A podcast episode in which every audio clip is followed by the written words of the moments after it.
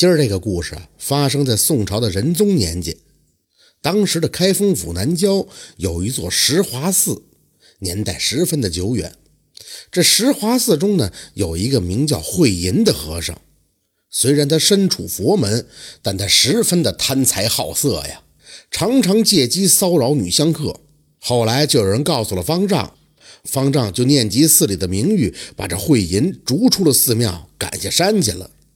慧银一无所长，下山之后是沿街化缘，经常啊还会做些偷鸡摸狗、卡油粮赋的勾当。有时候被人家主家发现了，难免就少不了这一顿毒打。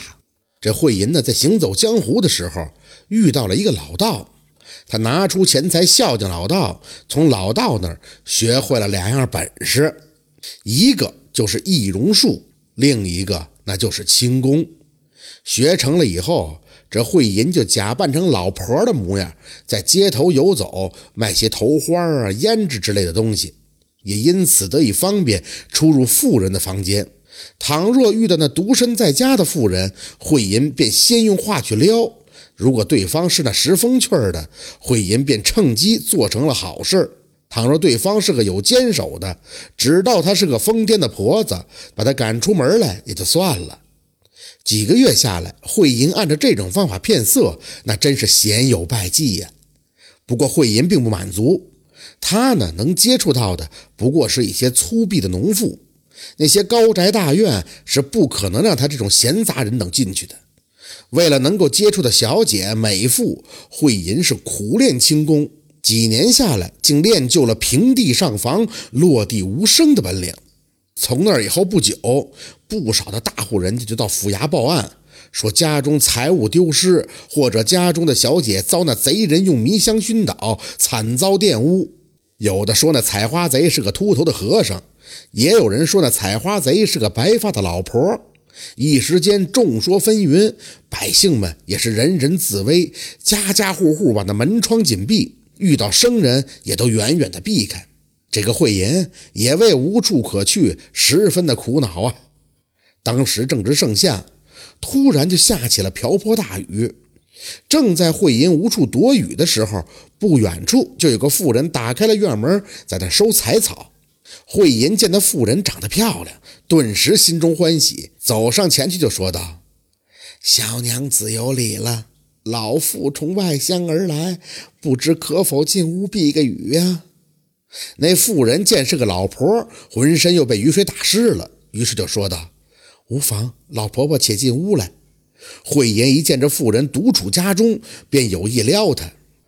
大官人是做何生计，挣得这么大的宅子来？那妇人沉思了一下，就说道：“我那夫君原来是做经济贩货的，挣下了这些许产业，不过前不久就得病死了。如今小妇寡居一人，日子难过的很嘞。”慧银听罢，就喜上眉梢。正在这时，那妇人又端上了一碗姜汤，递给了慧银，说道：“外边天冷，老婆婆喝些热汤吧，免得着凉了。”慧银把那姜汤一饮而尽。这妇人呢，又拿了一身衣服，准备让慧银换上。慧银脱下衣服，就现出了男儿身来。妇人大吃一惊啊！“你、你、你、你是何人呀？”慧银笑着就说道：“哈哈哈哈。”实不相瞒，最近这开封府里的风月都是我做的。我看娘子寡居一人，甚是苦闷，不如让贫僧给娘子找些乐子，也不枉一世为人呀。说罢，那慧银就想扑向那妇人。此时，妇人冷冷的一笑，就说：“哼，果然是你，你且先看看梁上。”慧银抬头一看，只见那房梁上还蹲着一个人，却是一个官差打扮。刚才的慧银只顾看那美妇了，竟没发现这房梁上还藏着一个人。只见那房梁上的官差一跃而下，把这慧银打翻在地。慧银呢，准备用轻功脱身，谁知道这脚下好似踩了棉花一般，一点都动弹不得，只得任由那官差将慧银绳捆锁绑。这慧银被送到了县衙，众人这才得知，原来这个走街串巷的婆子竟是和尚所扮。一番拷打之后，慧银供认了自己的罪行，那个江湖老道也被他供了出来。众官差将那老道也急获归案，最后两个人都被凌迟示众。行刑的那天，那围观的百姓有数万之多，见到贼人已死，老百姓们都是拍手称快。原来啊，那天梁上的官差并非是别人，正是那开封府的四品带刀侍卫御猫展昭，而那个妇人正是展昭的娇妻丁月华。自从这开封府闹了采花贼之后，开封府的官差是明察暗访，但一直是毫无进展。那天展昭在回家的途中，无意间就瞥见了慧银在路旁撒尿，这展昭就疑惑。他一个老妇人为何站着撒尿呢？联想起近日的采花案，展昭就怀疑这个老妇人就是那个采花贼。但是展昭不知他的武功如何，担心自己打不过他。倘若打草惊蛇的话，那恐怕就再难抓住了。可这会儿如果去找兵丁，那也来不及呀。正好前面不远就是他自己家，展昭抄近路就回到家中，与妻子商议，想办法将那贼人诱到家中。到时候再择机动手。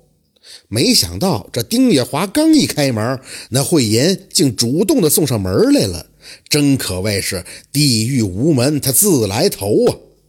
丁月华乃是丁氏双侠的妹妹，也是武林中人。见那慧银脚下无声，知道他是练武之人，因此就在那姜汤中事先放上了软骨散。慧银只以为是美人献殷勤，把那姜汤是一饮而尽。最后想逃跑的时候，软骨散药性发作，这才束手就擒。这闹得满城风雨的采花大案也就此结束了。这就是玉猫斩银僧的故事。感谢您的收听，喜欢听白好故事更加精彩，我们明天见。